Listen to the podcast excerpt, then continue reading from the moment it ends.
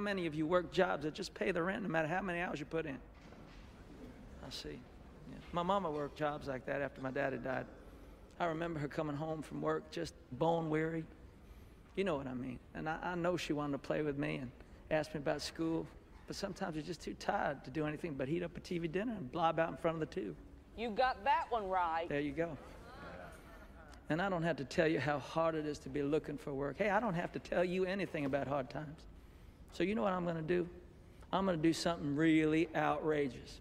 I'm going to tell the truth. I know, I know what you're thinking. You're thinking he must really be desperate to do that. But if you had to swallow enough sh- garbage, You can say shit, we're X-rated. yeah, eh, eh, me too, if you believe what you read in the paper.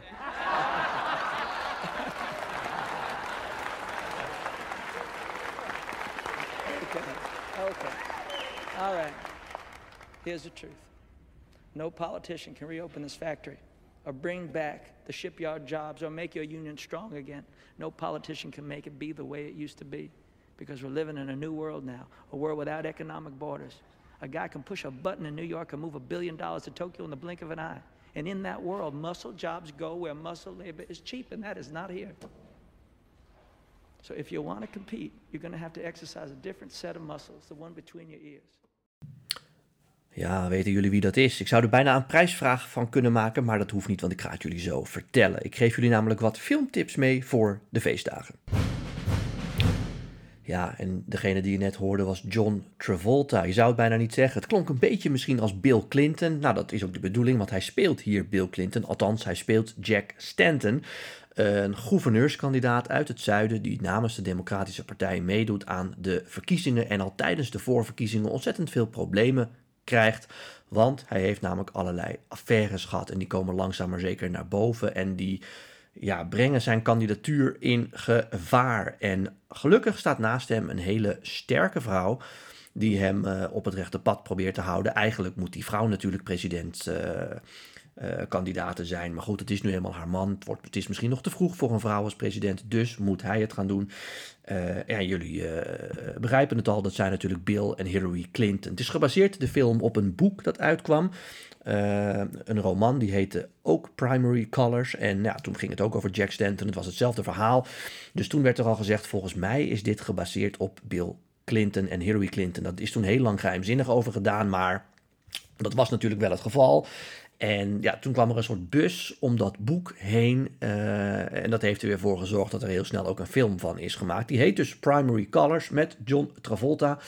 De film komt uit 1998 en is een aanrader om te kijken. En waarom begin ik daar nu over? Omdat ik dacht, we zijn natuurlijk allemaal vrij met de kerst. Eh, iedereen is lekker aan het eh, relaxen. En ik kan mij zo voorstellen dat je allerlei kerstfilms gaat kijken. Zoals natuurlijk Home Alone. Ik kijk die ook ieder jaar. Deel 2 veel beter dan deel 1, vind ik, maar dat terzijde.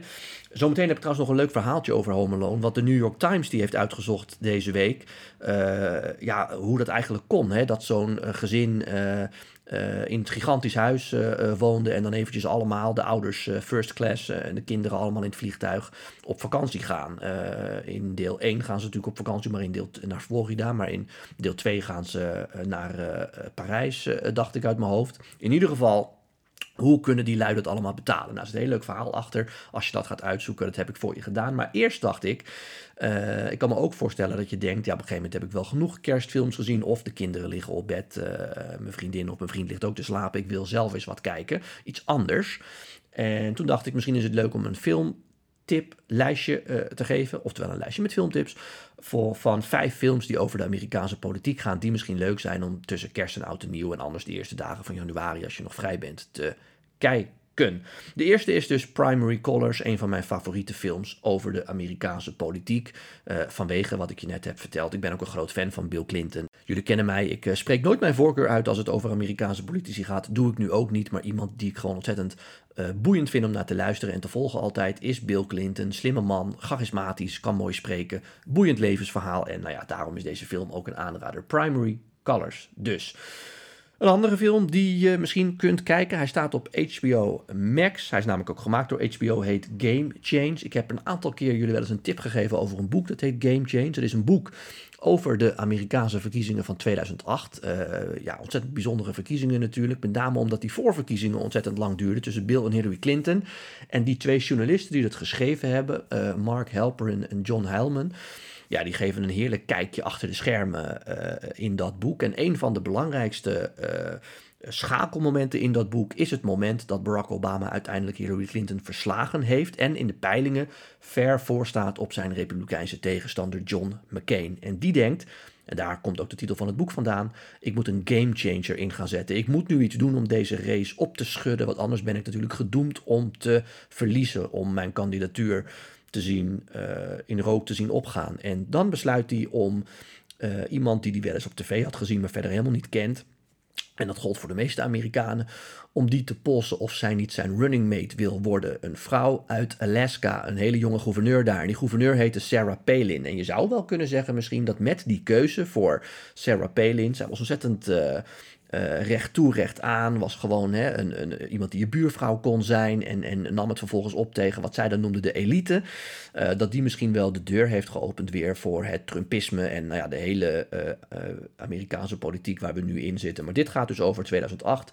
de film heet Game Change, staat op HBO. Max. En als we het toch over HBO Max hebben, misschien heb je dat, dan kun je ook naar Path to War kijken is een hele mooie film, uh, volgens mij ook gemaakt door HBO, over uh, president Johnson.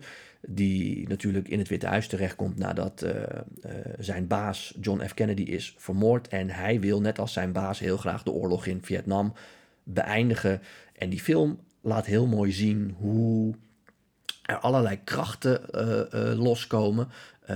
En aanwezig zijn in die Amerikaanse politiek. En hoewel hij dus die oorlog wil beëindigen, duwen die hem naar het alleen maar verder escaleren van die oorlog. Uh, die film heet Path to War uh, en is ook een aanrader.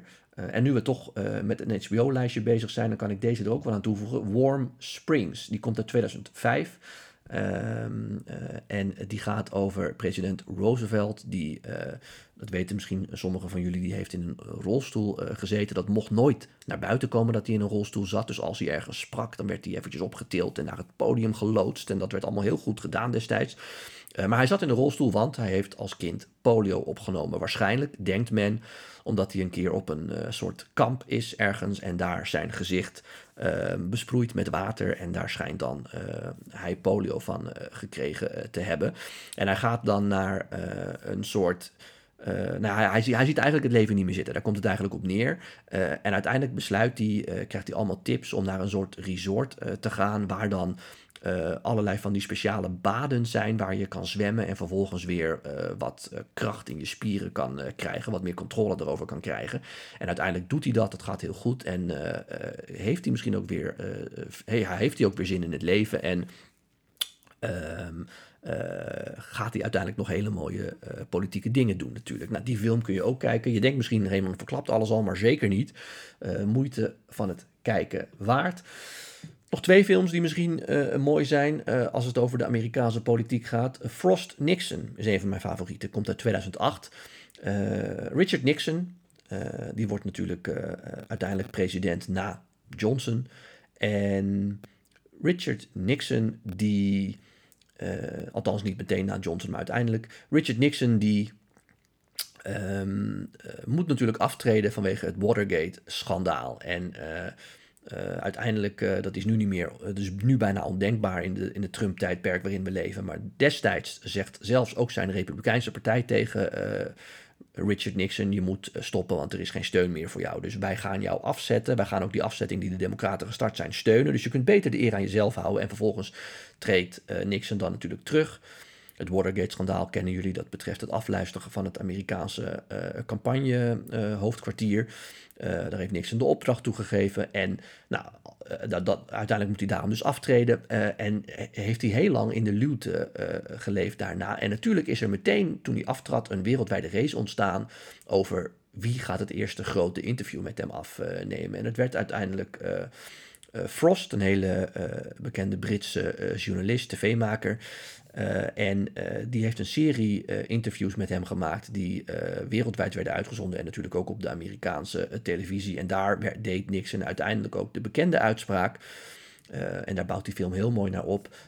hè, de vraag is natuurlijk steeds: vindt u dat u nou iets illegaals heeft gedaan, terwijl u uiteindelijk schuldig bent? En hij zegt uiteindelijk, Richard Nixon, ja, als de president iets doet, is het per definitie legaal. Nou, nogmaals, ga die film kijken. Is heel mooi hoe dat allemaal tot stand is gekomen. En je leert ook heel veel over de psyche van zowel de journalist als de geïnterviewde oud-president Nixon. Laatste film op mijn lijstje, ja, die kan natuurlijk niet ontbreken. Uh, die hebben jullie vast wel eens een keer gezien. Zo niet, ga hem vooral kijken deze feestdagen. Lincoln, een film gemaakt in 2012 door Steven Spielberg over Abraham Lincoln. Uh, en die film uh, die chronologeert heel mooi hoe uh, als de Amerikaanse burgeroorlog ten einde is gekomen, hoe hij, nou, hoe hij zeg maar, daar een eind aan probeert uh, te maken. En ook hoe hij uiteindelijk de Unie weer samen probeert te smelten. we weten allemaal hoe Lincoln aan zijn einde is gekomen. je leert heel veel over hoe hij politiek bedreef, hoe zijn kabinet in elkaar zit. Hè. Een kabinet van rivalen werd daar destijds over gezegd. En uh, hoe die uiteindelijk ook in het Witte Huis uh, leefde met zijn gezin, waar natuurlijk al genoeg over te vertellen valt. Goed, het lijstje.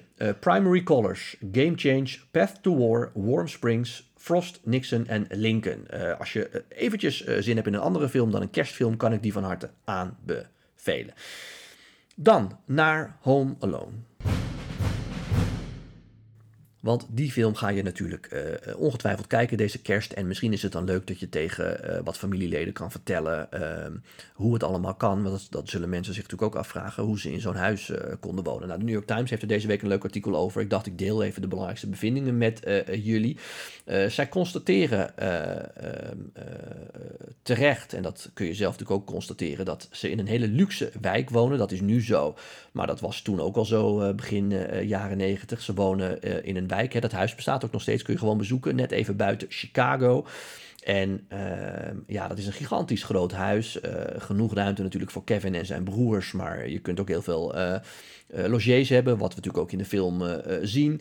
En ja, de New York Times concludeert eigenlijk dat de McAllisters, hè, Kevin McAllister en zijn hele familie, die moeten bij de top 1% eh, hebben gezeten. Want anders kun je zo'n huis nooit betalen.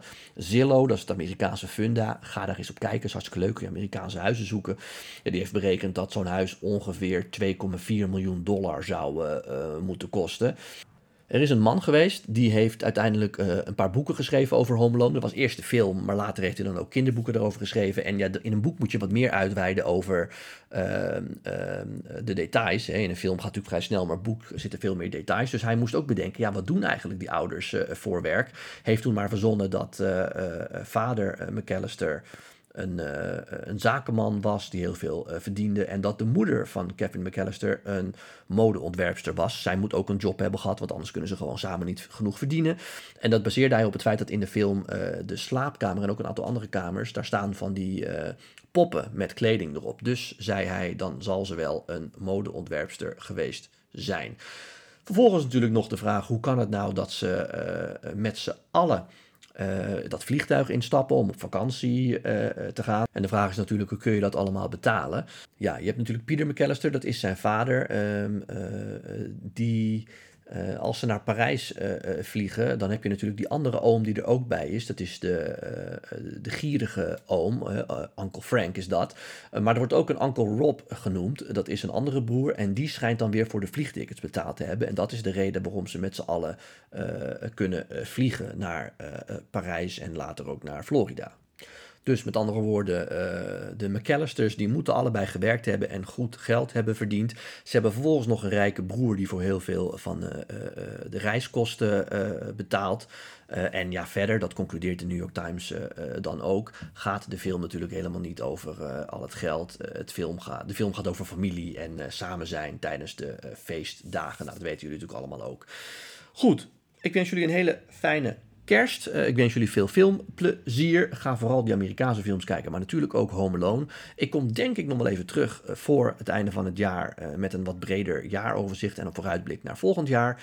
Ehm, in de tussentijd, heb je nou vragen, blijf die insturen. Kan via Twitter, Instagram of LinkedIn, tegenwoordig ook threads.